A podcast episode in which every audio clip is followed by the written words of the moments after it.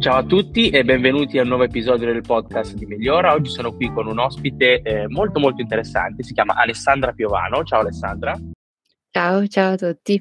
Molto piacere, Allora, grazie di avermi invitata.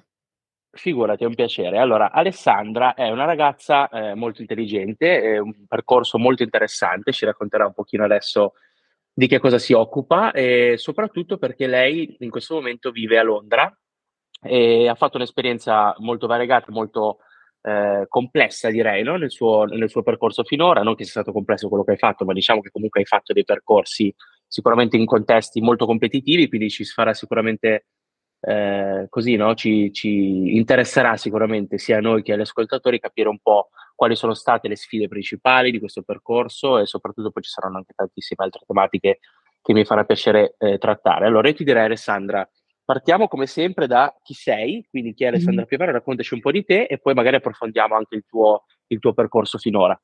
Perfetto, grazie mille Alessio.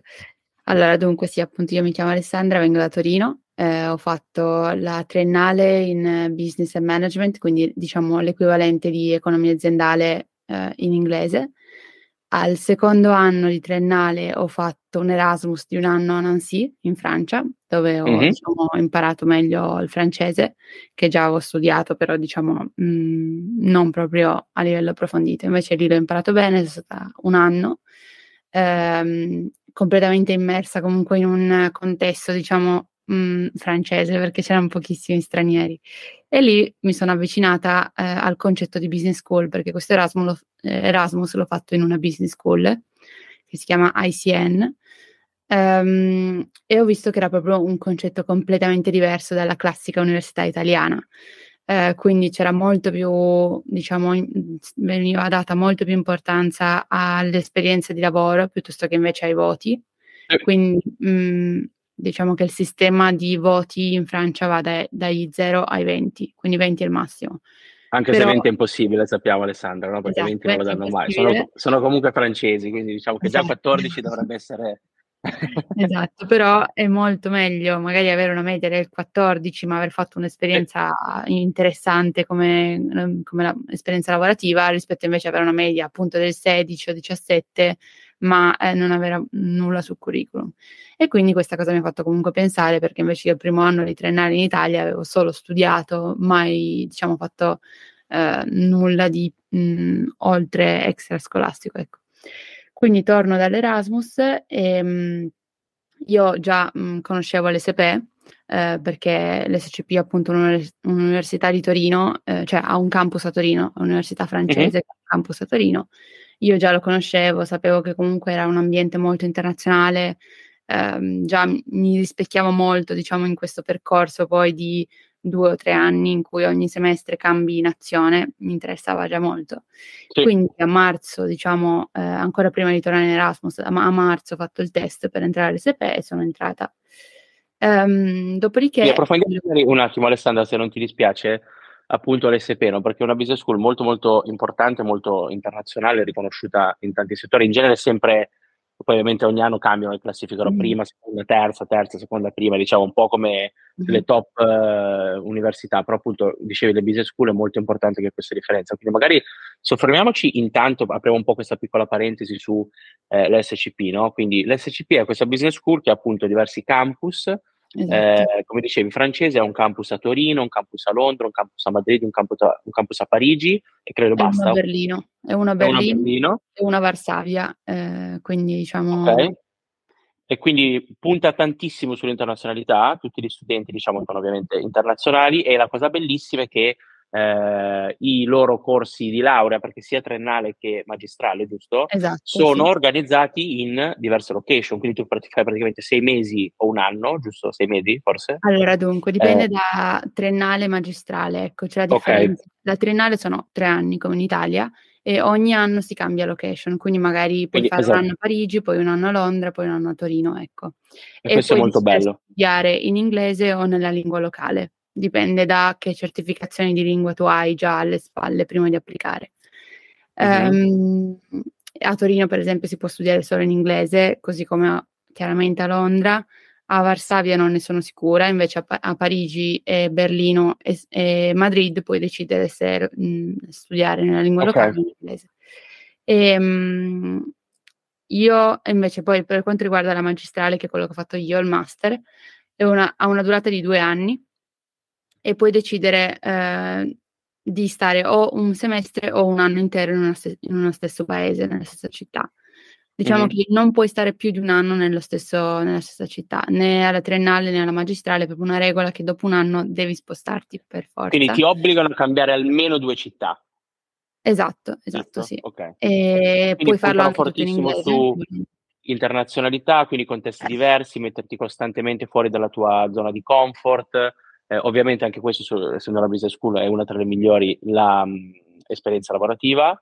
Eh, immagino anche qui le lezioni siano molto pratiche, quindi presentazioni, come se fossi diciamo un'azienda di consulenza, quindi presentazioni PowerPoint, lavori di gruppo, eh, gruppi forzati, anche qui quindi non mi metto con i miei amici, ma i gruppi vengono creati. Te lo dico perché è successo anche a me, io ho fatto eh, IESEG, che è la business school francese, e per me era proprio bellissimo questo, cioè questo cambio, come è successo a te, di eh, prospettiva rispetto a... In Italia, devo dire, abbiamo un contesto accademico che è molto distaccato dal mondo lavorativo, eh, ha dei pro e dei contro, eh, I contro ovviamente sono che poi chi esce dall'università non sa fare niente o comunque non sa cosa richiede un'azienda, quindi a meno che tu non ti sia eh, arrangiato da solo a fare stage, eccetera, è molto difficile eh, diciamo, essere subito, come posso dirti, abituati no? anche alla velocità e all'effort che ci vuole per lavorare, che è completamente diverso da studiare, ovviamente. Mm. Però devo dire che effettivamente ha un, tanti pro, l'università italiana me ne sono accorto appunto studiando all'estero, poi sono curioso di sapere no? anche per lato tuo come ti sei trovata, perché noi studiamo tantissimo. Cioè, rispetto agli altri, noi abbiamo una cultura generale molto più ampia, molto più approfondita, quindi sia ampia che approfondita, e conosciamo tantissime cose. Uno, perché magari anche a livello culturale siamo so, un paese in cui siamo particolarmente curiosi, creativi, abbiamo un modo di affrontare le cose comunque diverse dal solito. Poi, ovviamente, come sempre, fa sempre la differenza la persona, no? quindi se tu una persona, una persona certo, curiosa, certo che vuole sempre tenersi aggiornata, studiare cose in più anche ovviamente a quello che sta studiando, questo ti aiuta sempre a prescindere da che paese vieni. Però diciamo che tendenzialmente proprio anche la quantità di cose che studiamo e l'approfondimento eh, delle cose che studiamo è molto diverso dagli altri paesi. Lo vedo anche quando sono negli Stati Uniti, ad esempio, lì c'è veramente sono bravissimi a organizzare i contesti eh, di classe, quindi tematiche di classe. Si punta molto sulla parte sociale, se vogliamo, no? quindi sì, gruppi, tanti esami costanti in modo che tu li passi, però effettivamente poi sotto quella superficie di ok, so quello che mi serve per lavorare, c'è molto poco, no? Invece magari noi in genere, non so quale sia la tua esperienza, da quello che ho visto che la preparazione italiana è molto approfondita, molto spesso uno direbbe chi se ne frega di queste cose che sappiamo, invece secondo me in realtà la cultura generale è molto importante, no? Perché ti, ti, aiuta in tantissime cose poi nella vita e anche approcciare diversi problemi, eccetera. Quindi, lato tuo, vedevo che facevi molto spesso sì con la testa, sentivo anche qualche sì, ma raccontami un po' se effettivamente è stato così anche per te, no? Quindi lavorare, scusami, studiare in università italiana, sei rimasta poi appassionata, diciamo, quasi folgorata dal tema business school, quindi ok, una, un'università che ti, pre, che ti prepara al mondo professionale, però poi com'è andata poi questo cambiamento? Hai visto anche tu questa differenza? Allora, dunque, io la differenza tra università italiana e estera, diciamo, sì, l'ho notata, però io tieni in mente che ho fatto solo un anno in Italia, perché al, mm. alla classica università triennale italiana, perché tornata dall'Erasmus, appunto, sono entrata all'SP e ho fatto quello che viene chiamato il pre-master, quindi non ho concluso la triennale, ma ho direttamente fatto il pre-master, che diciamo è un po' un ponte tra la triennale e la magistrale è riconosciuta dall'Università di Torino, quindi io in Italia sono laureata triennale eh, all'Università degli Studi di Torino, ma mm-hmm. eh, diciamo era già nel contesto di SP, quindi io facevo già le lezioni eh, nel campus di Torino dell'SP con tutti okay. gli studenti internazionali, ehm, con gli esami appunto come dicevi tu, esami diciamo non costanti, ma noi avevamo una sessione a dicembre, una sessione ad aprile con tipo sette esami in, un, in una settimana dopodiché da aprile in poi c'era spazio libero per lavorare fino a settembre, cioè eri diciamo quasi obbligato, eh, cioè sei obbligato se no non ti laurei, a fare, se non sbaglio, 36 settimane di lavoro durante i due o tre anni. Quindi mm-hmm. io ho fatto questo pre-master e poi appunto ho iniziato il master. Quindi diciamo la differenza, io c'ero dal primo anno di triennale e poi invece tutti gli altri cinque anni che ho fatto in business school. E, ehm, scusami, quattro anni. E, ehm, diciamo che la differenza per me è stato che appunto in triennale mh, eh, il primo anno non avevo assolutamente idea di cosa volesse dire lavorare in ambito economico-finanziario. Eh, sì, avevo tante formulette, tante regolette di eh, legge, di diritto, ma non avevo assolutamente idea di cosa io volessi fare dopo la laurea.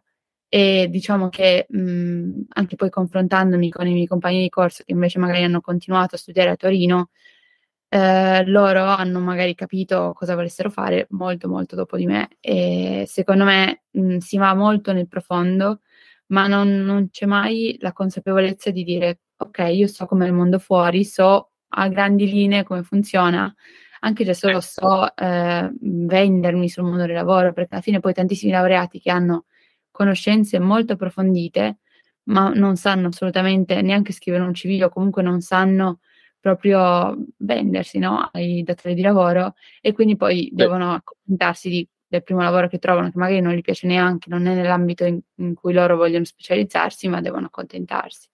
E poi, diciamo, io ho mh, trovato tantissima differenza sia dall'ambito accademico, ma ancora di più nell'ambito lavorativo, perché dopo l'anno di pre-master, quindi quello svolto a Torino, io ho fatto un'esperienza di lavoro di quattro mesi da per micro a Torino, che è una realtà che si, si occupa di microcredito, quindi appunto prestiti, diciamo, di somme, ehm, diciamo una specie di banca, non è proprio una banca, ma comunque si comporta come una banca che fa prestiti sì. a privati o aziende, ma di somme molto molto piccole, ecco. E quindi appunto mm-hmm. per questo si, micro, eh, si, parla di microcredito. Ho fatto uno stage lì eh, di quattro mesi, mi sono trovata benissimo, eh, però ho proprio visto che, eh, diciamo, l'aspettativa eh, di... cioè nessuno aveva aspettative che io sapessi nulla, ecco, quando io sono arrivata. Mm. E secondo me è una cosa che in Italia molto, mh, mm, è mol- cioè succede spesso che se sei neolaureato, se sei studente, non si aspettano che tu sappia fare assolutamente nulla. Invece mm-hmm. poi quando ho fatto le esperienze lavorative all'estero, appunto poi ne parleremo, ma mh, mm, c'era già una, un'aspettativa, comunque mh, mm, c'era già un pensare, ok, lei è laureata in questo, quindi qualcosa deve sapere, cioè qualcosa ha studiato.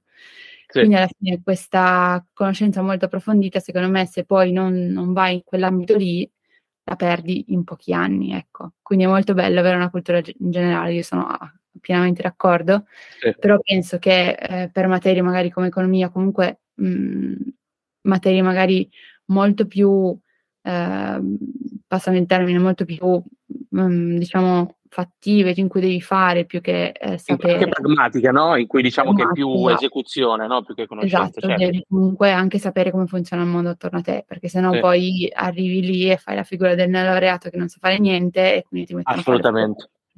Ma infatti secondo me Alessandra, cioè, è un po', noi abbiamo un po' questo vantaggio gli italiani, nel senso che tu come dicevi alla fine l'esperienza nell'università italiana, ma comunque hai studiato in Italia, anche nelle superiori e c'è poca differenza, eh, è proprio questo, cioè che noi abbiamo un grande vantaggio, abbiamo questo, cioè se riusciamo a unire, no?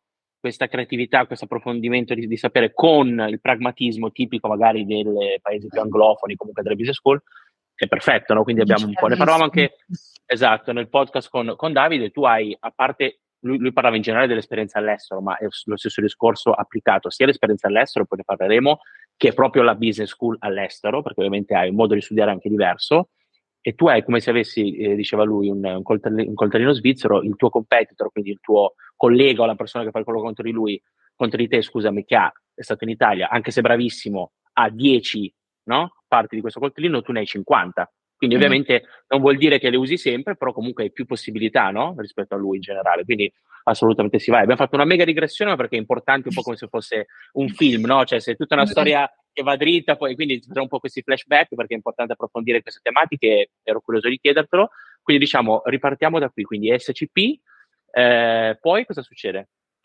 Poi appunto fatto, quindi concludo il pre-master, faccio questa esperienza sì. a Torino in microcredito, dopodiché inizio a Madrid per quanto riguarda il master, faccio un semestre a Madrid, eh, un semestre a Parigi, in cui a Madrid studio in spagnolo, a Parigi studio in francese, a Parigi mm-hmm. faccio un corso molto specializzato eh, su mm, mercati finanziari, quindi molto, diciamo, mh, mm, cioè per essere una business school anche molto molto approfondito e molto tecnico, ecco, quindi di solito invece nella business school si tende a pensare che i corsi un po' più alto livello.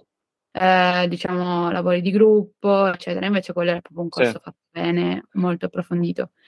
Come ti eh, sei trovata rispetto tra Parigi e Madrid come città, tra le due? Eh, magari anche la lingua credo che influenzi, però diciamo sono culture completamente diverse, e anche nei, nei diversi semestri, com'è andata? Beh, Madrid è proprio una città incantevole, cioè è proprio facile vivere lì. Io sono completamente mm. innamorata di Madrid, ma tutti i miei compagni, cioè in tutto l'SP si sa che il campus di Madrid diciamo, è quello in cui tutti vogliono andare almeno un semestre perché si sta proprio bene. Cioè è facile vivere rispetto alle altre città, costa niente perché rispetto a Parigi o Londra ovviamente certo, certo. Di, anche da studente di vivere proprio bene. E, sì. È bella, solare, tutti sono, sono, sono, tranquilli, proprio rilassati e essendo una sì. metropoli così grande comunque non ti aspetti che la vita sia così calma e tranquilla, invece proprio eh, molto diversa da Barcellona. Sì, sì, sì, sì, sì. Barcellona è molto più turistica, molto più costruita, se vuoi. Invece a Madrid proprio vedi come vivono i madrileni e dici wow, che bello, esatto. voglio metterci la E conta che io sono arrivata lì, non, non, avevo mai studiato spagnolo perché io, diciamo, al liceo ho fatto il classico, quindi le lingue che so ho sempre solo studiate per conto mio. Ecco. A scuola, sì. Quindi eh, lo spagnolo non lo sapevo, studiavo in spagnolo, quindi avevo lezioni e esami in spagnolo, però diciamo che da italiana che parli bene italiano e francese, lo spagnolo lo impari in un mesetto o due, ecco, diciamo. Sì. Ovvio che all'inizio non è che sapessi la grammatica piuttosto che la costruzione delle frasi, però diciamo... Però è il contrario, no? Cioè le lingue in realtà secondo me si imparano così. Anch'io ho fatto la stessa esatto. cosa, nel senso che mia moglie è venezuelana eh, andiamo a Madrid spess- spessissimo e vedo mm. anch'io tanti dei punti che hai detto tu di Madrid, ovviamente poi da studente secondo me la vedi ancora meglio, perché comunque secondo sì. me sembra proprio una, una, città costruita per quello, no? nel senso che veramente è, è, molto più spagnola di Barcellona che più sì. diciamo internazionale, eh, quindi proprio si percepisce anche la presenza diciamo del, del re quasi, no? cioè poi una città più, più regale, è un po' come se fosse Parigi su tante cose anche come bellezza architettonica, su tante cose invece vedi magari alcuni palazzi proprio che sono figli del, della dittatura no? franchista, quindi molto squadrati, eccetera. Quindi c'è questo contrasto, però effettivamente lì vivi proprio la Spagna vera, cioè la Spagna come uno se la immagina, mentre Barcellona è un po' un melting pot molto diverso e devo dire che eh, come dicevi tu, eh, lo spagnolo lo impari da italiano, soprattutto se hai delle basi anche magari di francese, però come tutte le lingue in realtà secondo me le impari di più se ascolti, se impari più che prima la grammatica, perché alla fine quando certo. impariamo a parlare da piccolo non è che ci insegnano i verbi, no? Cioè prima impari a parlare poi al contrario fai reverse engineering e impari la, la, tecnica. Quindi Madrid vince su Parigi, ok, vai, continuiamo. Sì, però anche Parigi è bellissima, poi dopo un anno di Erasmus, cioè io già adoravo la Francia, quindi ritornare lì è stato proprio stupendo. E, ehm, dopodiché, eh, in tutto questo era 2021, sì, è sì. stato il 2021, faccio uno stage di due mesi, eh, aprile-maggio, eh, aprile, in un fondo di investimento cinese eh, sarei dovuta andare a Shanghai, ovviamente ad aprile 2021 non era ancora possibile andare a Shanghai, per cui sì. lo faccio online, eh, per fortuna con un fuso orario un po' mh, mm, cinese, un po' italiano, ecco, eh, in cui comunque ho imparato, diciamo, molto, sia, sul, sia ovviamente di M&A, io mi occupavo più della parte di eh, ricerca, di investimenti, perché questo fondo investiva proprio in aziende italiane che volevano trasferirsi a Shanghai oppure cinesi che volessero investire in Italia, eh, che volessero acquisire magari aziende italiane. E, mh, e comunque ho imparato anche tantissimo sul proprio modo di fare business in Cina, qua si potrebbe parlare di, per ore e ore e ore, però comunque è tutto un mondo diverso, cioè ovviamente loro hanno degli usi, dei costumi che noi eh, non conosciamo neanche, proprio sono completamente diversi. Sì. Eh, dopodiché, quindi maggio-giugno, poi a luglio invece inizio un'esperienza, uno stage, eh, una summer internship da JP Morgan, di nuovo mm. online, eh, purtroppo perché estate del 2021 non si poteva ancora andare in ufficio. Alcune internship erano un po' in ufficio, un po' a casa, la mia era completamente a casa. Ma era, tu eri assunta da JP Morgan dove tecnicamente, anche se poi l'hai fatto da... A Londra da, in teoria. Londra, Londra in teoria, però hai fatto quindi tutto da casa. Sì, tutto da casa. E, e, e com'è stato? Competitivo entrare?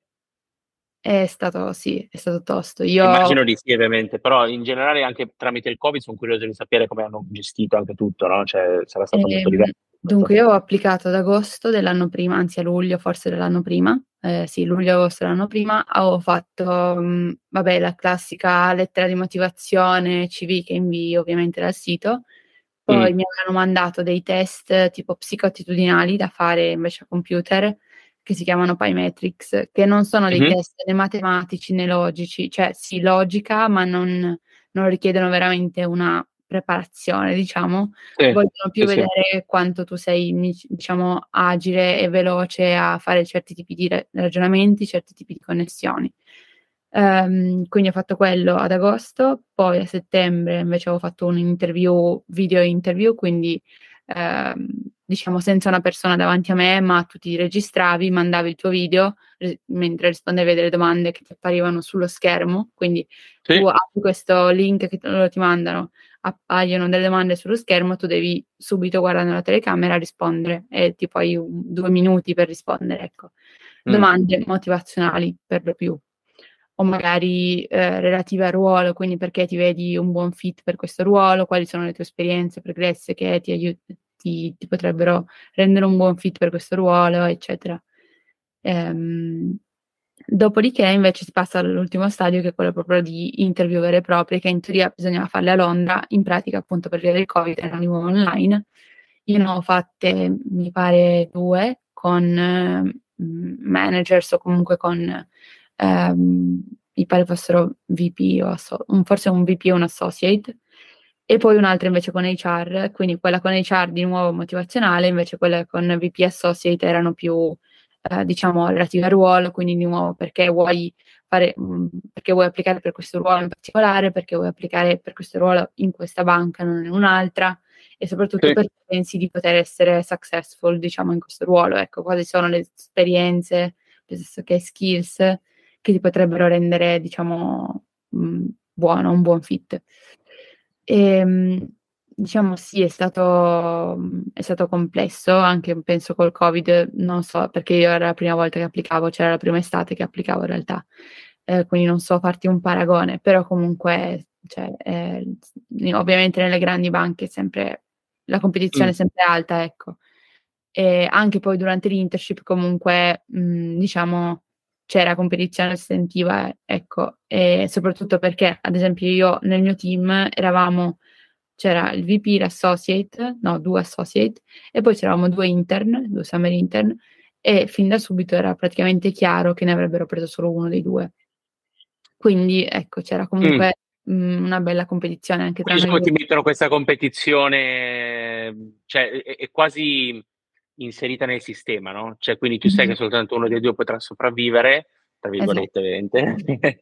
e quindi cerchi il più possibile di fare sempre extra mile, ma questo secondo me si collega anche molto a tematiche legate un po' al tema del work-life balance, no? per queste banche grandissime, investment banking, comunque eh, i, grandi brand, no? JP Morgan, Goldman Sachs, Morgan Stanley, eccetera, eccetera. Cioè, molto spesso c'è questo eh, probabilmente la tua era un internship, quindi è difficile magari paragonarla a una persona che viene effettivamente assunta, però comunque diciamo che è un ottimo modo per capire un po' il contesto, no? quindi ovviamente adesso mi racconterai sì, sì. effettivamente com'è andata l'esperienza se ti è piaciuta o meno, anche se ovviamente è un, un brand estremamente prestigioso a prescindere da avere nel CV, però eh, mi ricordo di aver visto un'intervista della, credo la responsabile asset management, una donna, mm-hmm. adesso non ricordo il nome, una donna bionda molto, molto in gamba, e diceva in risposta, poi questa è una tematica un po' controversa, quindi voglio vedere anche tu cosa ne pensi, no?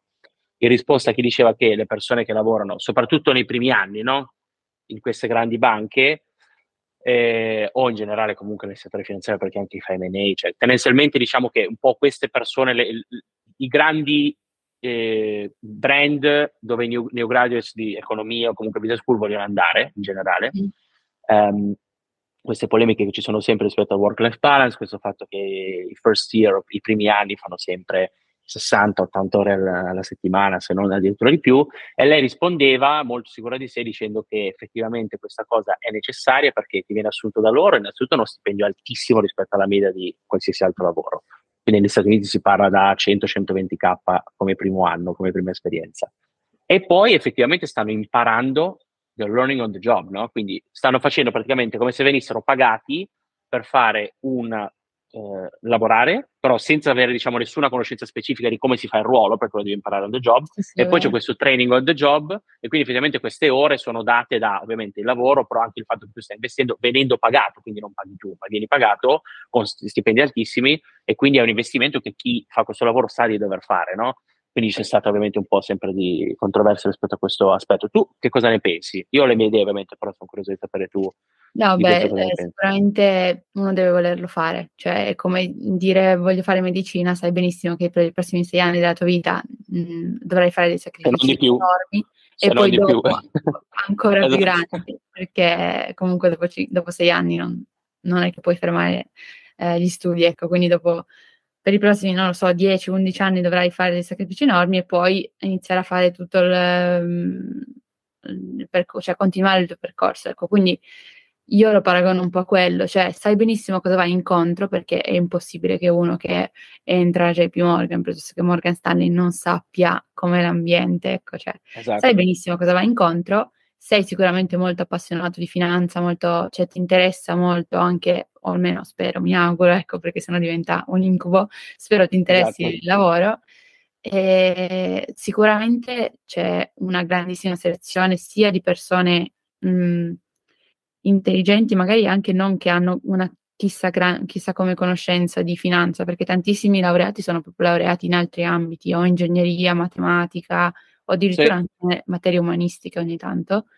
Quindi non serve avere una conoscenza così approfondita, ma serve proprio avere la voglia di imparare velocemente e di fare sacrifici grandissimi. Quindi secondo me eh, uno deve volerlo, ovviamente deve volerlo tanto, eh, io vabbè mi sono accorta che non era la vita che volevo io, ecco, però scelta personale, cioè secondo me se uno invece è molto appassionato e sa che è lì che vuole entrare, io quello che dico è sempre pro- di provarci, ecco, perché sembra ah. irraggiungibile da fuori, poi in realtà se uno applica per tempo, quindi magari rispettando le, le tempistiche, eh, si prepara bene, studia e, e si cerca di informarsi soprattutto su quello che è il lavoro che poi andrai a fare, non è nulla di impossibile. Sicuramente non è impossibile entrare, eh, è un po' più difficile magari dopo una summer avere l'offer, l'offer, poi quello dipende anche molto da tanti fattori, tipo l'anno scorso che c'era comunque già aria di crisi, tantissime banche hanno veramente dimezzato la, la percentuale di, eh,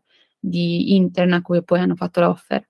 Quindi sicuramente è mh, difficile entrare, è difficile stare e poi è difficile anche stare negli anni dopo perché appunto come dicevi tu gli orari sono devastanti e appunto quando, quando firmi il contratto lo sai, cioè non, non, è che poi dopo un anno poi, o dopo sei mesi puoi dire no, sono stanco. Ma eh. secondo me Alessandra, cioè sono, sono contesti eh. talmente prestigiosi, no? talmente sì, sì. elitari, talmente difficili. Eh, mm-hmm. Questa è stata una delle poche che ce l'ha fatta, ovviamente rispetto immagino a tutta la tua eh, competizione, quindi ovviamente poi facendolo ti sei resa conto che non è quello che volevi fare, no? però comunque, eh, come diciamo sempre anche noi, eh, cioè noi abbiamo un, ehm, diciamo un, un, un, esercizio che facciamo fare a tutti i nostri clienti a prescindere dal seniority, che è quello della zona of genius, cioè, ne abbiamo già parlato in diversi altri esercizi, cioè se tu fai, in episodi, perdonami, se tu fai tutto questo sforzo, ti metti attraverso tutto questo stress, per poi una cosa che non sei sicuro di voler fare, o comunque che fai soltanto perché entrare in JP Morgan è figo, entrare in Morgan Stanley è figo, però non è la tua passione, non sopravviverai mai. Cioè, ovviamente, no. Però se tu sei una persona ambiziosa, competitiva, eh, non necessariamente, cioè anche in maniera positiva, no? Come, cioè, ovviamente c'è posto per tutti, non devi per forza essere uno squalo che per sopravvivere no, esatto. deve uccidere l'altro, però tendenzialmente se sai che è quello che vuoi fare, quindi è fondamentale fare un lavoro prima, di capire effettivamente se è il percorso che vuoi fare e sapere che è un investimento che fai sulla tua vita, sul tempo libero, però effettivamente poi ti porta dei dividendi pazzeschi perché ovviamente non deve essere un contesto in cui stai per sempre, magari ci stai veramente 2, 3, 4, 5 anni, anche se arrivi a livello di VP per dire, poi comunque se hai fatto un contesto di questo tipo, quando esci da lì puoi fare quello che vuoi, puoi fare il lavoro no, che sì. vuoi, ti assume chiunque. Quindi è proprio è, è quasi come un investimento, cioè sai che eh, andrai incontro a um, dei ritmi di lavoro forsennati, Uh, però effettivamente impari tantissime cose e ti ripeto, non è per tutti, però se è una cosa che vuoi fare non c'è posto migliore probabilmente. E noi, come sai, abbiamo anche una practice che si occupa soltanto di consulenza strategica, in cui si occupa Marco, eh, ed è molto simile no, a livello competitivo, cioè un, non so quale sia la percentuale, ne parlavamo in uno degli episodi, di entrare in BCG credo sia l'1% o il 2%, forse neanche, quindi è estremamente competitivo, sai che è un contesto eh, molto difficile, soprattutto non soltanto entrare, che è la parte a cui ci eh, diciamo, dedichiamo noi, ma anche la parte dopo, che copriamo anche, quindi effettivamente cosa fai quando entri, perché non è che poi quando vieni assunto allora è tutto facile, è lì che inizia in realtà la sfida, eh sì. eh, però effettivamente sai che appunto anche banalmente come investimento di due anni, tre anni, quattro anni sulla tua carriera, poi hai innanzitutto un wealth of knowledge incredibile, eh, una forma mentis importantissima che ti permette di affrontare tutti i tipi di ruoli che ti piacciono, di aziende, contesti, perché vedi tutto, e poi effettivamente è, un, è, stato un investimento, quindi dipende un po' no, dal costo-beneficio. Se sei già una persona che non, ha, non, è sicuro, ha dubbi se quello che vuole fare, o comunque diciamo lo fa perché glielo dice qualcun altro, vedi genitori o amici o perché l'ha visto in tv, è, molto difficile sopravvivere, no? cioè, più che altro non è la mozione e la spinta adatta. Quindi diciamo perché... Vai, sì, sì, Quando appunto parlavi dei benefici, secondo me, oltre al forma mentis, c'è anche proprio la rete di contatti, perché comunque tu sei a contatto con persone certo. super motivate, super... Molti di loro, cioè la maggior parte comunque sono anche persone intelligenti, veramente che ne sanno tanto anche del loro settore e che hanno imparato a, una, a un rate, a una velocità veramente assurda. Sì. Quindi c'è anche quello poi è bello, portartelo magari nelle altre esperienze, cioè sapere che comunque puoi contare su una rete di contatti di persone veramente in gamba è bello comunque. Ma quello secondo me è, è, sempre uno dei punti più importanti, nel senso che mm. si dice your network is your network, no? Mm. Cioè i contatti che hai effettivamente ti portano il successo che avrai nella vita, che per tante persone è la parte economica, per altri la felicità delle relazioni che hai, il contatto, poter fare delle cose nella tua vita, anche diciamo give back se necessario, però tendenzialmente se hai i contatti giusti e tu sei stato immerso in un contesto così perché hai fatto SCP dove immagino anche tutti i tuoi compagni di classe, la maggior parte fossero sì. estremamente brillanti o comunque stanno facendo anche le loro carriere importanti, eh, poi in contesti come JP Morgan eccetera, poi quindi effettivamente il network, ma banalmente anche l'NBA, no? Che è mm-hmm. sempre questo eh, diciamo, strumento importantissimo di ok, ho fatto l'NBA a INSEAD, a Bocconi, dove l'ho fatto, non è necessariamente soltanto per quello che impari, è proprio per il network che ti dà, no? perché effettivamente ti, cioè, sei anche immerso in una classe con altre persone che hanno contesti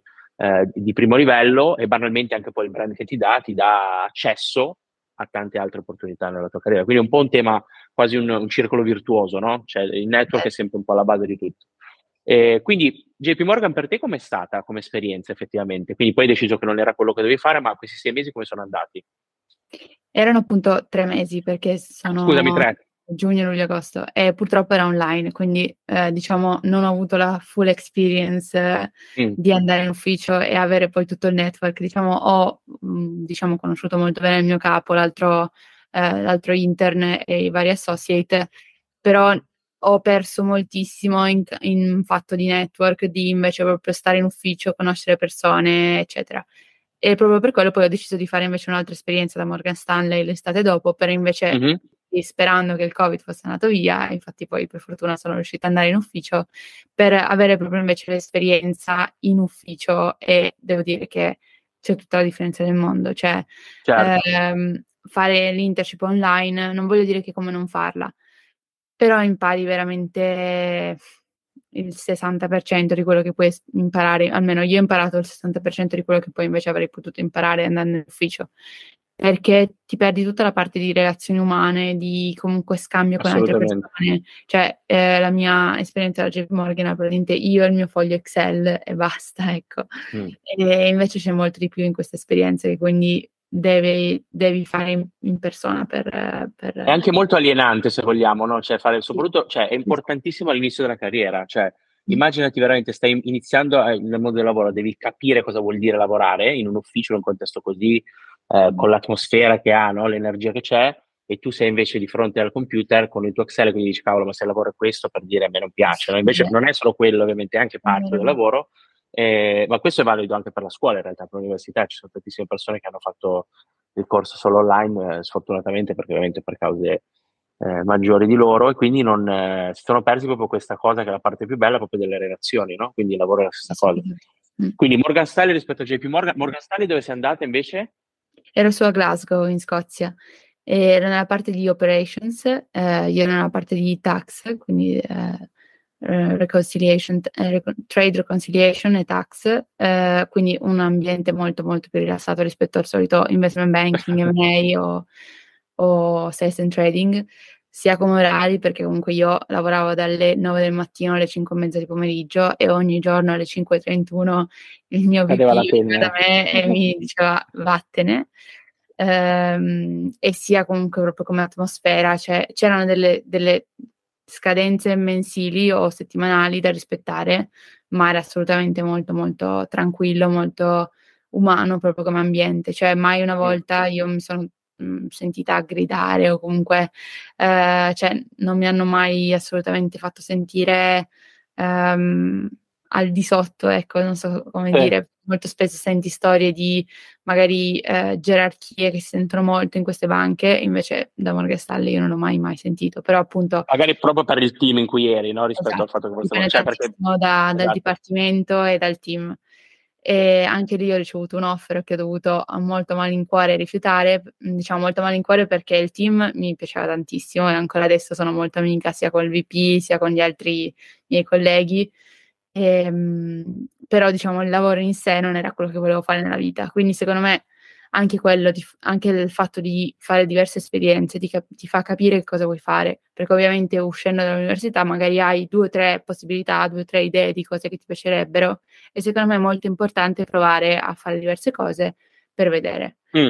E, um, diciamo, ho imparato tantissimo in quei tre mesi da Morgan Stanley, però per, mi sono detta, ok, penso di aver imparato, diciamo, non dico tutto quello che si può imparare, però veramente una grande parte di quello che si può imparare, ecco. Eh, avevo già un'offerta da Bloomberg che in realtà avevo già firmato un anno prima, quasi a novembre del 2021. Mm. E quindi appunto, certa già prima sapevo che a meno che proprio Morgan Stanley mi avesse ehm, folgorato cuore, ecco, sapevo che poi quello che volevo fare era Bloomberg, perché infatti poi, vabbè, adesso abbiamo saltato un pezzo, ma dopo Parigi, dopo JP Morgan, eccetera, sono andata poi a Berlino, ho fatto un semestre mm. a Berlino, dopodiché ho fatto l'ultimo semestre qua a Londra, facendo una specializzazione in investment banking, quindi molto di nuovo tecnico su M&A, ECM, DCM, leverage finance, e dopodiché appunto ho fatto Morgan Stanley eh, a Glasgow e poi a novembre ho iniziato invece da Bloomberg full time. Um, io sono nel dipartimento di Sales Analytics, in questo momento sono in, in analytics, quindi mi occupo di eh, diciamo tutto quello che è eh, customer support, quando i clienti che hanno il terminale vanno da Bloomberg e non sanno magari fare una determinata analisi che devono fare sul terminale, magari usando uh-huh. grafici piuttosto che mh, tabelle, piuttosto che pullare i dati in Excel per costruire i loro modelli che siano DCM, DDM, eccetera hanno appunto un servizio che siamo noi che, eh, pro- che provide, che eh, offriamo noi. Forniamo, sì, offriamo. Di, eh, ai- aiuto proprio di mh, supporto a tutto quello che è analisi prendendo i dati dal terminale. E, ehm, mh, io sono ormai, ricopro questo ruolo da sei mesi, sì, sei mesi, ieri sei mesi, quindi ehm, e ho fatto per ora eh, due mesi di training, perché il primo mese è completamente solo training, perché ovviamente certo. da Bloomberg quando arrivi, magari l'hai già usato il terminale, io per esempio l'avevo già usato all'università, ma non lo sapevo usare così bene come invece è richiesto per il ruolo. Quindi il primo mese è completamente training solo sul terminale, su come si utilizza. Poi ho lavorato due mesi, poi ho fatto un altro mese di training, perché è proprio così la struttura, ecco. Mm. Um, fai un altro mese di training di nuovo sul terminale e un po' più sulle asset class finanziarie. Eh, dopodiché la- ho lavorato altri due mesi e adesso invece sto facendo un training solo specializzato su equities, quindi poi per rispondere alle, alle domande dei clienti solo relative a equities, per fare anche training al cliente, magari c'è un equity analyst o un portfolio manager che si focalizza solo su equity, che vuole fare le sue analisi sul terminale, non sa da dove iniziare, viene da noi, noi gli facciamo un mm. training mm. di un'ora, gli facciamo vedere come eh, utilizzare tutti i nostri eh, strumenti che abbiamo, le nostre funzioni. E questo appunto è, diciamo, quello di cui mi occupo al momento. Interessante. Il passo dopo sarà andare invece in sales, che è il motivo per cui io volevo venire da Bloomberg, mm. ehm, che come dice il nome ovviamente ti occupi di vendite, quindi eh, copri un mercato eh, geografico in base alle lingue che scegli e che parli, quindi io appunto posso scegliere tra Italia, Francia o Spagna oppure tutta la parte di eh, anglofoni, quindi anche eh, vabbè, ovviamente Regno Unito, ma anche paesi nordici piuttosto che Svizzera, perché moltissimi clienti sono molto, mm, diciamo, molto bravi in, in inglese in quei paesi. E, e, dopodiché andrò proprio dai clienti a vendere, mm, diciamo, il terminale oppure a eh, nei primi fasi, nei primi mesi, ecco, soprattutto a consolidare le relazioni con i clienti. Quindi magari c'è un cliente che è nuovo sul terminale, appena, eh, è appena diventato nostro cliente, noi lo aiutiamo a, appunto mm. eh, a iniziare questo, questo a Quindi, scusami, eh, Alessandra, è un ruolo completamente diverso ovviamente rispetto a eh, quello, qualsiasi ruolo che tu hai fatto finora, nel senso tra JP Morgan e, e come hai scelto, cioè, che cos'è che ti ha fatto capire che volevi invece prendere questa direzione? Cioè, Bloomberg ovviamente è una grandissima azienda, la conosciamo tutta, tutti i leader nel settore, eccetera, però cos'è che ti ha portato a capire, ok, ho fatto la parte di investment bank, ho fatto tax, ho fatto quello che ho fatto microcredit, cioè ho visto tante cose diverse nell'ambito finance, ora voglio andare più in direzione sales, che banalmente, ti ripeto, vedendolo da fuori, mi sembra la cosa meno tecnica che tu potessi scegliere, no? Banalmente. Sì, Quindi, però che cosa che ti ha portato in questo, in questo contesto? Beh, proprio provare, perché io sono una persona che quando studia eh, si appassiona di qualsiasi cosa. Cioè, quando io studiavo, per esempio, European Law, dicevo, wow, io voglio fare questo nella vita. e sì, no, veramente, io sotto questo punto di vista sono terribile, perché qualsiasi esame mi appassiona, quindi poi mi piace, voglio fare quello. E, però invece proprio lavorando mi sono detta, ok, io ho una parte tecnica sicuramente, ma sono anche molto appassionata di lingue, di comunque stare a contatto con le persone, una cosa che a me piace molto.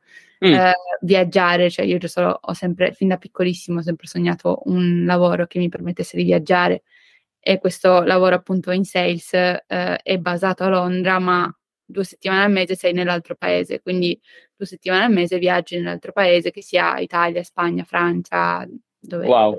ecco, ehm, per andare a incontrare i clienti. Quindi io mi sono detta, essere comunque in un contesto in cui io sono basata a Londra, ma posso andare a vedere i clienti, a parlare con loro, si parla comunque di clienti che sono mh, mm, abbastanza senior, ecco, magari ti capirà, capiterà ogni tanto anche l'intern, però comunque in, in, generale sono clienti che sanno fatto loro, che sono molto specializzati sul loro ambito, quindi anche le conversazioni che tu hai con questi, queste persone sono sicuramente molto interessanti.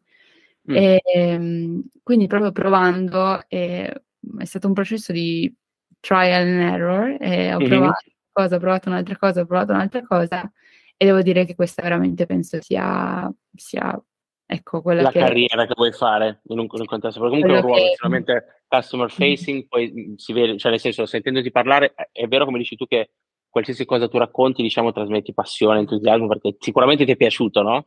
Eh, però a prescindere da questo, diciamo che effettivamente ehm, anche nel mio piccolo, per quanto poco ti conosco, poi magari se vogliamo svelare come diciamo siamo entrati in contatto, possiamo raccontarlo. Eh, effettivamente io mi ricordo appunto, noi siamo entrati in contatto perché io da Head of People di Agent Casa, che è una startup Europa dove, dove, lavoravo, dove lavoravo, eravamo in contatto con SP, quindi questa business school dove tu eri studentessa, e noi stavamo cercando uno stagista. E quindi poi abbiamo fatto questo, questo colloquio. Mi ricordo diciamo, che mi, mi, avevi particolarmente impressionato appunto per questo tema anche dell'energia positiva che trasmettevi, però diciamo che eravamo proprio nel momento esatto in cui era appena scoppiato il Covid, no? quindi eh, non sapevamo neanche cosa sarebbe successo, ci saremmo esistiti, no? avremmo lavorato per sempre da casa. Cioè, era un momento veramente se ora tendiamo a dimenticarcelo, no? però in quel momento lì veramente vivevamo di giornata in giornata perché andavi in giro, c'era gente con i guanti, mascherine, il presidente che parlava in tv, cioè sembra quasi guardando indietro apocalittico no? come, come contesto. E quindi eh, diciamo che poi, esatto, specialmente ovviamente per te che facevi proprio questo, stavi iniziando questa, la tua carriera effettivamente studiando, ma in un contesto in cui magari sembra, sembrava diciamo tutto bloccato, no? quindi immagino anche la, la, complessità, però mi ricordo appunto mi avevi, mi avevi fatto questa impressione sicuramente positiva e effettivamente devo dire che eh, adesso mi vanto un po', no? però eh, con, con l'intuito eh, psicologico dai Hunter, io invece appunto lì facevo un ruolo interno, no? quindi di head people, tutta la parte di, di recruitment, eccetera. Eh, avevo detto questa persona secondo me in futuro, se lo vorrà fare, potrà essere brava in sales, no? Quindi vedi, effettivamente avevo già previsto tre anni, di... però a parte gli scherzi, Bravo. è un contesto secondo me eh, in cui potrei fare molto bene perché secondo me cioè, il bello di lavorare nel sales e poi comunque in un contesto dove sei tu nel settore finanziario, poi quindi ti vorrò fare la prossima domanda, anzi le prossime due domande che sono legate, eh, tra l'altro non so se l'abbiamo detto, tu ora sei a Londra. Sì, esatto. Fina- finalmente, diciamo, vivi a Londra, ok? Eh, sul posto. Eh, cioè, è, è, molto, è un lavoro non per tutti, ovviamente, come nessun altro lavoro è per tutti, Eh, però diciamo che il sales è particolarmente eh, bello se sei una persona curiosa, ambiziosa, che vuole crescere, che vuole imparare, perché diciamo che vivi con questo costante obiettivo, no? Che vuoi raggiungere, che è sia a livello ovviamente economico, perché non è segreto a nessuno che la parte, diciamo, il, il team sales in qualsiasi azienda è quello che eh, può guadagnare di più perché c'è tutta la parte di eh, provvigioni, comunque bonus, come funziona, esatto, quindi questo ovviamente è un grande plus, ma anche perché diciamo che molto spesso si va a vedere anche nella storia delle grandi aziende, ma non solo, gli amministratori delegati o comunque le, le, persone poi di riferimento molto spesso vengono dal sales, perché mm-hmm. se effettivamente lavori nel sales devi conoscere, soprattutto devi amare e comprendere il prodotto che vendi. Quindi chi meglio di esatto, una persona che lavora nel sales eh, può farlo. Quindi secondo me, eh, ti dico anche col, col seno di poi, ma qui ti faccio una, una, una velocissima consulenza di carriera live nel podcast, stai facendo la scelta giusta e secondo me anche perché, qui ci colleghiamo alla seconda domanda, sei nella città dove vuoi essere. Quindi quello che ti volevo chiedere è come ti trovi a Londra, ovviamente mm. anche da, da, italiana a Londra, ne abbiamo parlato anche con Davide, ma anche in altri eh, podcast che usciranno poi in futuro. Um, com'è la vita italiana a Londra? Come ti trovi? Soprattutto anche perché è la tua magari prima esperienza lavorativa mm-hmm. a Londra, dove comunque un contesto dove volevi andare. E poi soprattutto la seconda domanda è com'è Londra per te dopo la Brexit? Quindi vediamola quasi come se chi ci sta ascoltando può essere, e sono molti tra l'altro, una persona che può essere nel tuo, nella tua stessa posizione qualche anno fa, quindi che sta iniziando, no? Che quindi sta magari ha questa in, cosa in mente di dire mm, potrei fare la business school, potrei andare a Londra, quindi anche che consigli ti senti di dare? È una domanda lunga e complessa, ma ti lascio parlare così. Ci arriviamo piano piano. no, allora dunque, eh, come mi trovo a Londra? Beh, ehm, molto velocemente da Dio, cioè nel senso era proprio la città in cui volevo venire, ehm, comunque una città che ti offre mille possibilità di vivere mh, mhmm, mille vite diverse, cioè se sei una persona a cui piace una qualsiasi cosa, cioè a Londra sicuramente troverai qualcosa che ti appassiona, qualcosa che sì. si, eh, diciamo, si adatta alle tue, alle tue passioni, a ciò che ti piace, ecco. E, mh, io appunto fin da piccola sono sempre stata molto affascinata da Londra e comunque è una città che secondo me è enorme sicuramente, ma è vivibile, cioè io la paragono molto a New York perché comunque eh, esattamente, eh, stavo per dirtelo. Diciamo New York, Hong Kong e Londra, diciamo sono le, le, prime cose che ti vengono in mente, le prime città. E comunque rispetto a New York, io a New York non, mai, non ho mai vissuto, però sono stata, ho passato diversi periodi di due tre settimane, anche un mese. E diciamo Londra è una città super vivibile in cui comunque ti senti ehm, ti senti di poter respirare, non so come dire, a New York tutti corrono sempre, invece qua sì è vero, ritmo, sì. Corre, ma è piena di parchi, piena di spazi verdi, piena di comunque di posti in cui tu puoi uh, stare un attimo lì a sentire gli uccellini e tirare un sospiro di sollievo. E poi è bellissima, è bellissima. E non è vero che piove sempre, come tutti dicono.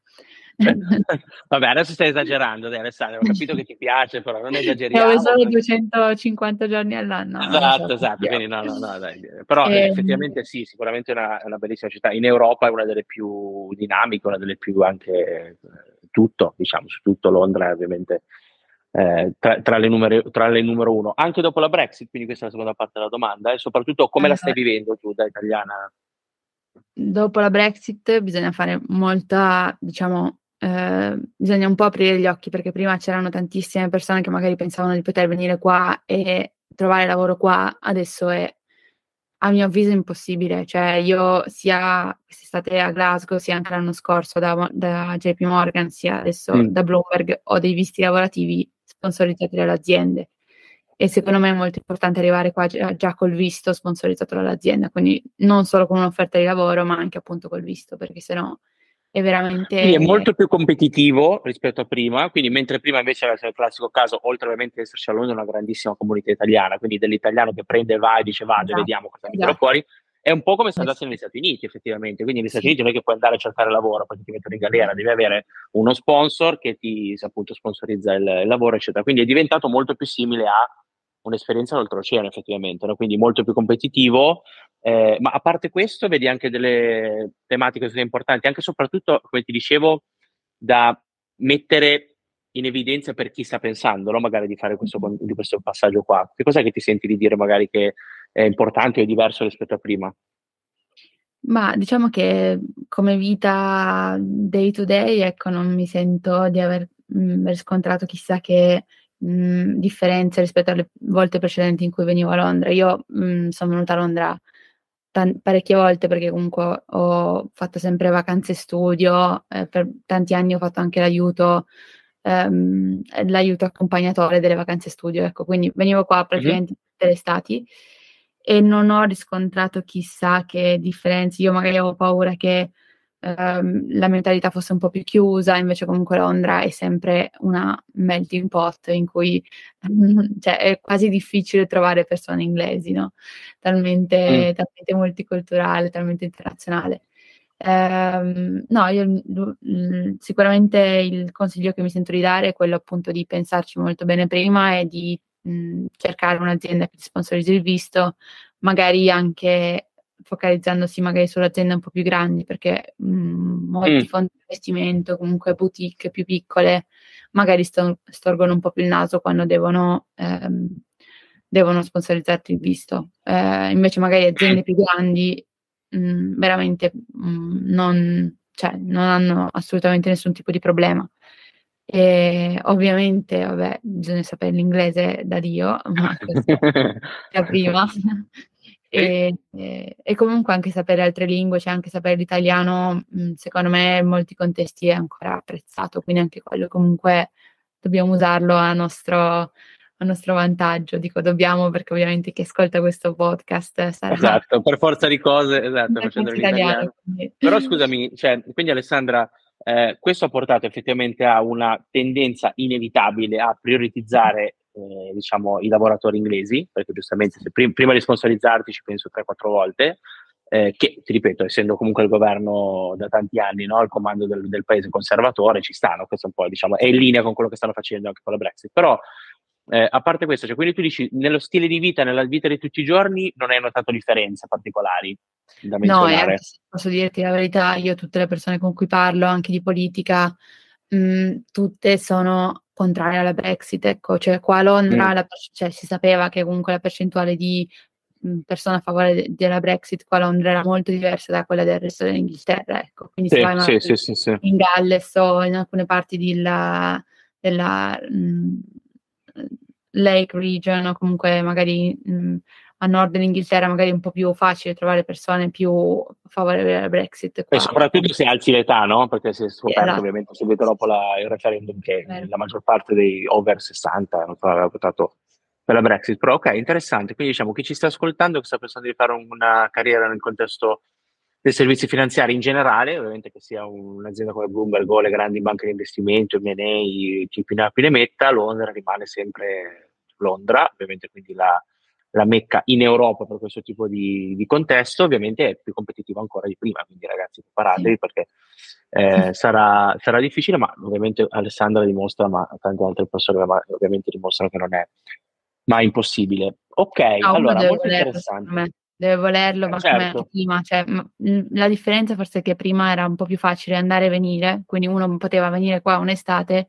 provare e poi tornarsene in Italia se non andava Sì, bene. sì, sì, Adesso forse è un po' più difficile provare, quindi magari, ehm, la prova si può fare già all'università, andando magari a studiare almeno 1 anno all'estero o an addirittura sarebbe ancora meglio al liceo, però se no anche all'università ti fai almeno 1 anno all'estero, vedi se è una cosa che ti può piacere poi se è una cosa che ti può piacere, ehm, ti impegni al 100% e sicuramente non è Devi impossibile. partire il prima possibile, devi partire il prima possibile a fare esperienze internazionali, esporti a contesti diversi, fuori dalla tua comfort zone, perché proprio prima parti più diciamo blocchi quel contesto di: "Okay, sono nella mia sfera", no, in cui faccio sempre le cose che a cui sono che sono abituato a fare, conosco sempre le stesse persone, quindi prima lo attacchi questo, diciamo, meglio è, perché ti fa effettivame effettivamente poi apri, no, tutta una sfera di possibilità, il tuo cervello cambia. Quindi prima vieni esposto all'internazionale, al al contesto fuori dalla tua comfort zone, e meglio è, ehm, per tutto quello che vuoi fare nella vita. Poi magari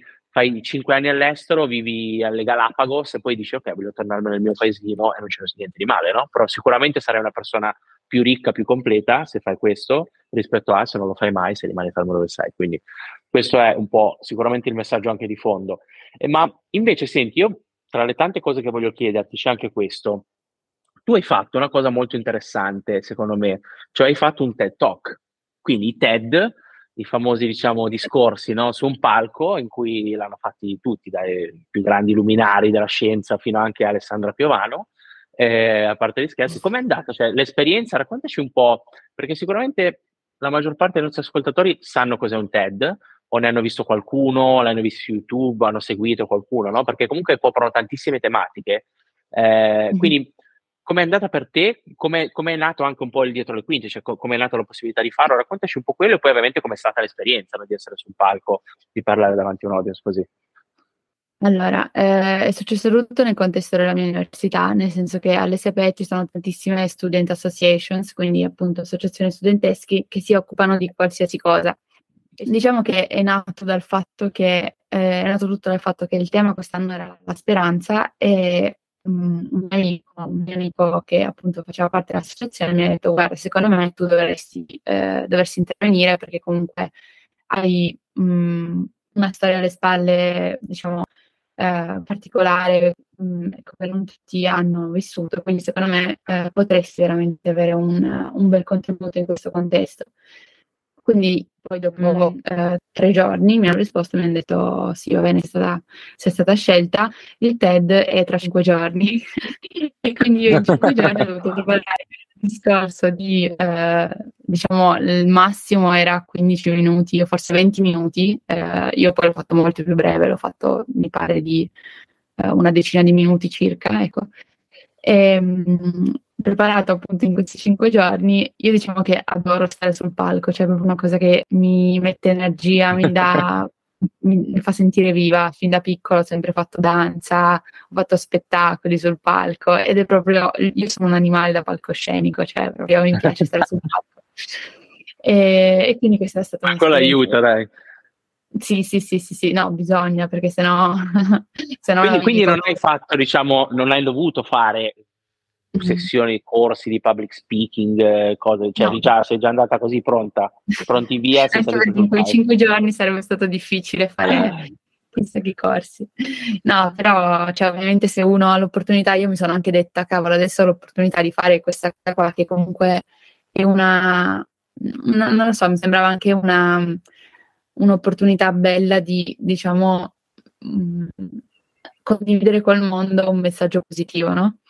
E mm. quando mi ricapita alla fine, quando mi ricapita di poter fare il TED, quando mi ricapita di poter salire sul certo. palco e parlare davanti a 100 persone di un messaggio positivo, di un messaggio comunque in cui io credo e mi rispecchio, non è che sono nata lì con il copione scritto da un altro, c'erano certo, mh, certo. tutta la mia esperienza. Ma sicuramente, guarda, ho pochi dubbi sul fatto che se TED continuerà a esistere, ovviamente, ma immagino che credo di sì, eh, avrai la possibilità di farlo davanti a migliaia di persone con un altro ruolo, un TED, no, non, i, non i TEDx, ma i TED per i veri, però eh, adesso, a, parte, eh, a parte questo, secondo me eh, è un'esperienza ovviamente eh, molto rara, no? nel senso non, non, mi sentirei neanche di dire eh, fatelo anche voi perché è molto difficile farlo, però effettivamente eh, è bello avere la possibilità di esprimere un po' no? il, il, suo, il, proprio punto di vista e farlo in questo contesto appunto molto, molto riconosciuto. Tu, se ti va di dirlo, veramente in un minuto, poi ovviamente metteremo il link eh, sotto no, nei commenti al tuo, al tuo TED così le persone che ascoltano se lo possono andare a vedere, ma qual è questa storia che tu hai che ti andava di condividere o che ti hanno proposto di condividere? cosa c'è diciamo di, di, interessante in questa storia, in questo tuo percorso? Sì, diciamo che appunto eh, in piena pandemia nel 2020, ovviamente la pandemia è stato un periodo molto difficile per tantissime persone, Um, io purtroppo um, diciamo, sono caduta nella ma- malattia dell'anoressia, quindi uh, ho avuto questo um, parecchi mesi diciamo, molto molto difficili. Mm. Uh, purtroppo si sa che l'anoressia è una malattia in cui uno cade non volontariamente, non perché ha ideali di bellezza, o diciamo ognuno ha i suoi, ha i suoi motivi. Ecco. Io certo. purtroppo ho avuto questi mesi molto difficili, ne sono uscita proprio perché ho avuto la, la, la forza e la speranza che mi è arrivata dalle persone attorno a me. Quindi il mio messaggio era quello di diventare diciamo ambasciatori di speranza, portare speranza alle persone vicine a noi, perché molto spesso uno dice a ah, questa persona mh, non ha speranza di poter uscire magari da un periodo brutto, oppure non ha speranza di poter invece migliorare la propria vita. E nel mio caso, invece, la speranza si può anche prendere da altre persone e si può dare. E quindi io, questo è quello che ho detto, diciamo, molto brevemente in questi dieci minuti. Eh, ho invitato un pochino le persone a essere, a, a, portare un po' di speranza in giro e a cercare di aiutare, aiutarci l'un l'altro, ecco, perché nessuno si può mh, guarire, o comunque nessuno si può eh, salvare da solo, ecco. E... Bellissimo, bellissimo. E soprattutto è importante, Alessandra, secondo me, vedo sempre di più questo trend eh, di awareness no? Su mental health, eccetera. Ci sono tantissime anche aziende, start-up che escono sempre di più no? sul, eh, proprio che si, si, pongono come obiettivo il far capire alle persone che la salute mentale è, se non più importante, ma almeno importante quanto quella fisica, no? perché innanzitutto è un sistema unico, qui ovviamente senza scendere troppo in dinamiche filosofiche, ma da Cartesio, mente corpo, eccetera. Quindi già da secoli lo sappiamo che mm. lavorano insieme e soprattutto molto spesso la mente può eh, avere un effetto no? anche importante eh, su, sul corpo, quindi effettivamente quello che ci fa come nel, nel tuo caso, no? sicuramente. Quindi sappiamo che è molto difficile uscire, siamo contenti ovviamente che tu l'abbia fatto, eh, perché comunque ci vuole una forza importante ed è importante parlarne soprattutto perché, eh, come nel tuo caso, no, le relazioni sono fondamentali. Mi ricordo di aver visto, tra l'altro, beh, ironia della sorte, un TED su questa tematica, perché hanno dimostrato con uno studio che è ongoing da credo 150 anni, credo che sia lo studio più lungo che ci sia in atto in questo momento, forse l'hai visto anche tu, eh, questo, questo video a milioni di visualizzazioni, poi magari linkiamo anche questo sotto perché è veramente motivante da andare a vedere. Stanno facendo uno studio ad Harvard da appunto 150 anni su diverse persone e le, le loro, eh, diciamo, i figli dei figli dei figli, quindi stanno proprio studiando intere generazioni no, che si seguono su che cos'è che porta uno alla felicità e due alla longevità. Mm-hmm. Ok? Gli aspetti più importanti, quindi della vita lunga, il più possibile, e completa e felice, e riassumendo estremamente, ma ovviamente guardatevi il video che ve lo mettiamo perché è molto più complesso, complesso di così, sono le relazioni. Quindi si è scoperto studiando queste persone per tutta la loro vita, poi i loro figli, e ovviamente analizzandole, intervistandole, chiedendo: Ma scusa, ma tu ogni mese, tipo, credo le intervistassero, proprio li facevano andare, no? Come una sorta di, di come posso dirti, check-up, no? Continuo per tutta la loro vita come sta andando, loro raccontavano le loro situazioni, poi tutti questi medici, questi studiosi prendevano nota di quello che stava succedendo, poi questo studio che continua ad andare avanti, tra l'altro, ha dimostrato ma in maniera proprio eclatante che quello che influenza la felicità di una persona, la, la longevità, la, eh, essere proni a malattie o meno anche, oltre a tutta una serie di cose che abbiamo parlato anche con Davide nel podcast, quindi mangiare in un certo modo, fare, avere abitudini salutari, eccetera, ma non, è, non le approfondiamo qui, però fondamentalmente quello che ha la stragrande, diciamo, eh, maggioranza del, dell'impatto no? in un, effettivamente in una vita di un certo tipo sono le relazioni, quindi il supporting cast, quindi la famiglia, gli amici, le persone che abbiamo vicino, quindi questo ovviamente la tua storia lo dimostra, è, è un esempio importante, no? quindi è giusto che te, sono contento che tu ne abbia parlato, eh, perché effettivamente molto spesso ci dimentichiamo, magari anche per collegarci in un contesto come il tuo, no? che dove vai magari in, questi, in queste aziende eh, extra competitive, dove poi comunque ti dimentichi no? quasi di tutto ciò che c'è attorno perché non fai altro che lavorare ed è bellissimo perché sei super ambizioso, vuoi fare grandi cose nella tua vita, bellissimo, però mai dimenticarci ovviamente di noi stessi, della nostra salute, eh, sia mentale che fisica, perché alla fine sono tutte e due interconnesse, e eh, quello che c'è effettivamente fuori no? dal lavoro, quindi eh, la, l'integrazione tra, tra, vita e lavoro, che è la cosa poi fondamentale che ti rende felice di andare a lavorare e felice quando esci da lavoro, allo stesso modo, non una delle due, no? Quindi è importante. Grazie anche ancora di averci raccontato questa, questa tua storia. Senti, invece ho un altro paio di domande, in realtà ne avrei 30, ma eh, giustamente non vogliamo fare un podcast di quelli da, da 7 ore, perché abbiamo veramente parlato di tantissime cose. Eh, una domanda un po' diciamo quasi eh, un round a bruciapelo, cioè ti faccio domande e tu mi racconti Vabbè. in maniera, eh, diciamo, ovviamente approfondita, ma non, non in maniera estremamente eh, dilungata, che cosa ne pensi e come la vedi. Come si vede adesso l'Italia da Londra? Cioè, tu sei italiana, sei a Londra, come la vedi? Cioè, come senti che gli, gli inglesi vedono l'Italia e come la vivi tu, ovviamente? Mm-hmm. Beh, sicuramente, appunto, come hai detto tu prima, la comunità qua a Londra di italiani è enorme sì. e molto spesso c'è questo stereotipo che, che, in realtà è anche vero in parte, che noi italiani siamo solo tra noi italiani, ecco, ed è anche vero, cioè alla fine ci sono tantissime pizzerie, tantissime gastronomie, tantissimi negozi di cibo italiano e molto spesso... Ma non è colpa nostra se il cibo nostro è il più buono, cioè non ci possiamo fare niente Alessandro, cioè, è, è, il più buono. è vero, e poi alla fine anche la lontananza da casa, cioè è vero che alla fine uno tende poi a, a stare con le persone con cui sta bene, però anche con magari quelle con cui ha più facilità eh, a fare amicizie, eccetera. Quindi questo l'ho sentito parecchie volte, che noi italiani siamo proprio un, una, un circolo, diciamo, una, un gruppo molto molto unito, ecco, sicuro. Chiaro, chiaro. Siamo una popolazione, secondo me, molto, siamo direi abbastanza unici, quello che ho avuto modo io di, di fare esperienza in tutte le popolazioni che ho, che ho visto. Ovviamente ogni nazione no, è unica a suo modo, mm-hmm. però diciamo che questo un po' misto di follia, di essere molto calorosi, ma anche molto così creativi, innovatori, è molto difficile da trovare. No? Un po' direi se usassimo un termine calcistico, genio e sregolatezza, no?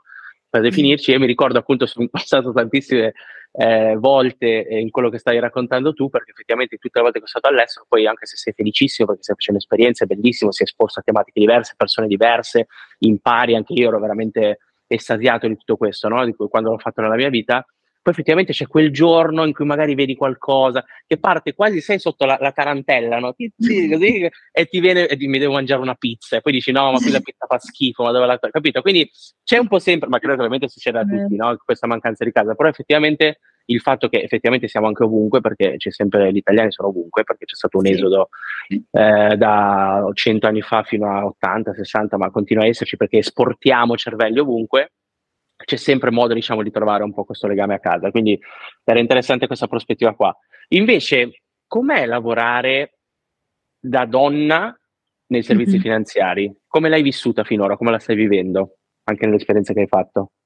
Beh, diciamo che le esperienze qua, eh, di nuovo, ho purtroppo mh, mm, riscontrato un po' di differenze tra l'Italia e invece l'estero. Diciamo qua, soprattutto in aziende grandi, è quasi, mh, cioè, quasi scontato che ci sia comunque un, un livello di parità comunque di uguaglianza. Cioè, ovviamente le opportunità devono essere le stesse e le aziende si impegnano tantissimo per far capire che le opportunità sono le stesse, cioè proprio si impegnano tanto a far passare questo messaggio.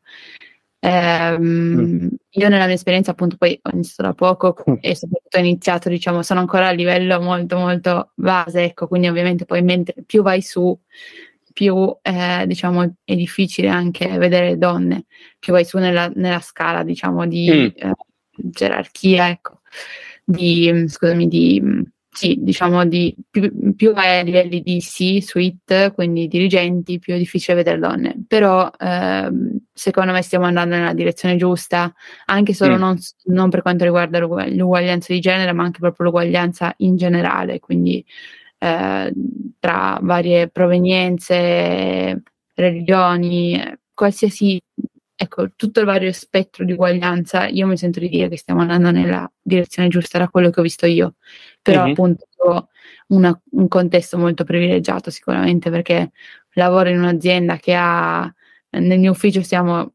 4.000-5.000 persone, solo nel mio ufficio, qua a Bloomberg mm. a Londra, e sono, arrivano da tutto il mondo siamo 50-50 come donne e uomini e anche comunque a livelli dirigenziali si vedono tante donne, quindi è molto molto bello questo.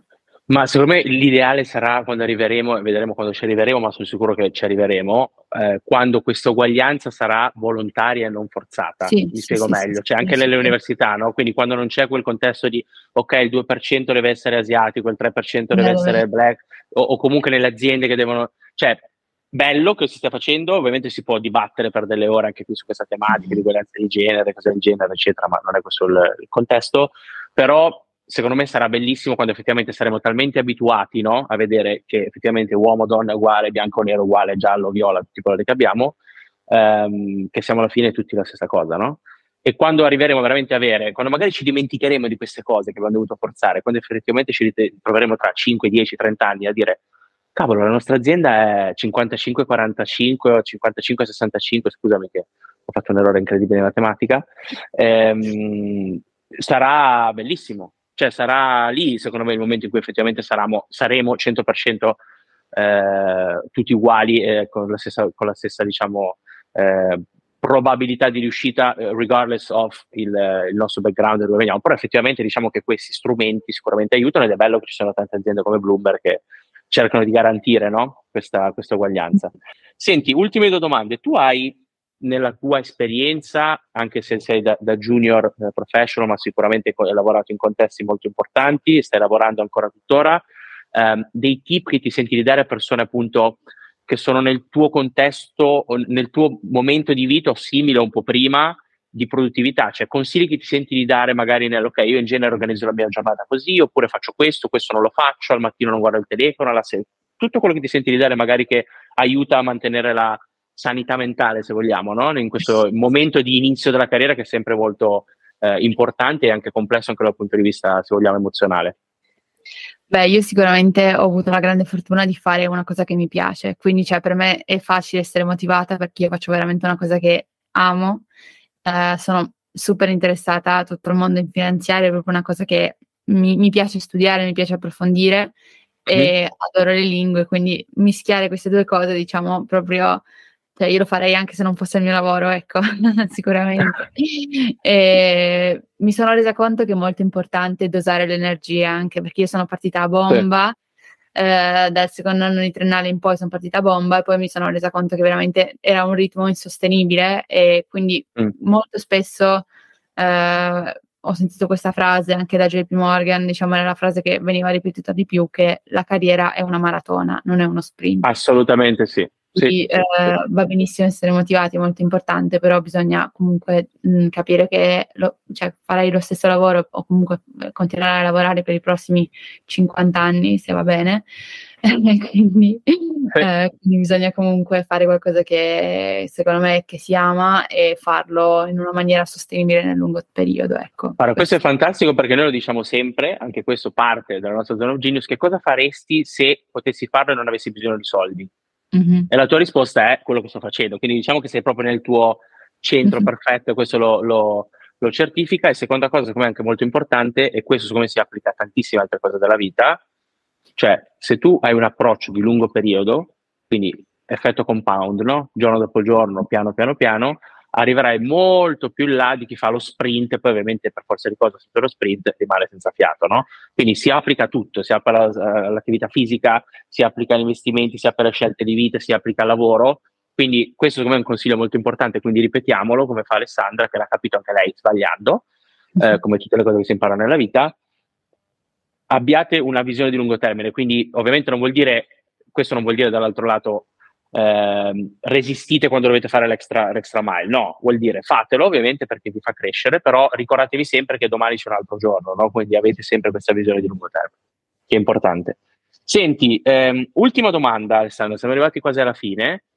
Ehm, noi facciamo sempre questa domanda, essendo comunque un podcast sulla carriera, ovviamente come abbiamo dimostrato anche in questa conversazione, carriera vuol dire tantissime cose, è un po' il bello no? di lavorare in questo, in questo ambito, però chiediamo sempre alla fine se hai dei consigli da intervistatore, tu che finora non hai ancora fatto colloqui a qualcuno, ma che ne hai fatti tanti, invece ti chiedo, hai consigli da intervistata? Cioè, che cosa ti senti di dare come consiglio per chi sta facendo colloqui e farà colloqui da una persona che ne ha fatti tanti e effettivamente ha avuto successo no? in quello che ha fatto? Mm-hmm. Quindi, che cosa ti senti di dire come cose da tenere a mente o tipo importanti o consigli, diciamo anche un pochino più macro, che le persone che ci ascoltano possono dire, ok, io questa cosa la so grazie a Alessandra e lo farò nel prossimo colloquio? Ma secondo me è molto importante cercare di essere autentici, cioè è molto difficile tramite una videocamera farsi vedere veramente quello che si è, però non, non bisogna costruire un personaggio perché molto spesso eh, l'intervistatore è una, cioè sì, sempre l'intervistatore è una persona che comunque ha studiato, che è preparato, che ha esperienza e quindi sì. riesce a capire se uno invece vuole solo apparire in un certo modo, ecco. Mm-hmm. Impararsi a memoria la filastrocca, ma veramente cercare anche in quel breve tempo, anche tramite solo una videocamera, di far vedere veramente come, per, qual è la ragione per cui veramente si vuole fare quel, questo colloquio, qual è la ragione per cui veramente si pensa di poter eh, di poter essere un buon fit per quel ruolo, ecco. E, e, poi cercare, secondo me, di fare una cosa che ti appassiona, perché se, se, sei appassionato si vede, si vede anche via telecamera, si vede anche solo se fai un'intervista di mezz'ora, si vede lo stesso. E, ehm, quindi secondo me queste due cose sono le più importanti. E poi appunto non aver paura di sbagliare, perché sì, io ho ricevuto qualche sì, ma ho ricevuto anche mille no, quindi non aver paura di sbagliare, eh, i no arriveranno per forza, cioè non, è impossibile non ricevere nessun no, e quindi arriveranno tantissimi no, ma non bisogna fermarsi, ecco.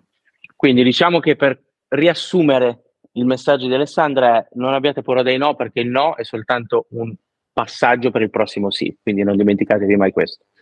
Allora, senti Alessandra, mi ha fatto veramente molto piacere, abbiamo fatto una bella chiacchierata, molto interessante, anche molto profonda su tante cose, quindi ti ringrazio davvero, sono, sono molto contento che le persone possono, eh, che ci ascoltano possono ascoltare questo podcast e possono ovviamente conoscerti, quindi eh, sicuramente faremo di tutto per cercare di così, no, mettere in risalto la tua storia, il tuo, il tuo percorso che è sicuramente molto interessante, quindi eh, Alessandra ti ringrazio tantissimo per la chiacchierata. Grazie a te Alessio, davvero mi ha fatto super super piacere e complimenti perché secondo me state facendo veramente una cosa utile e ce n'era bisogno, quindi bravi. Grazie, grazie, ti ringrazio e a chi ci sta ascoltando ci sentiamo alla prossima puntata.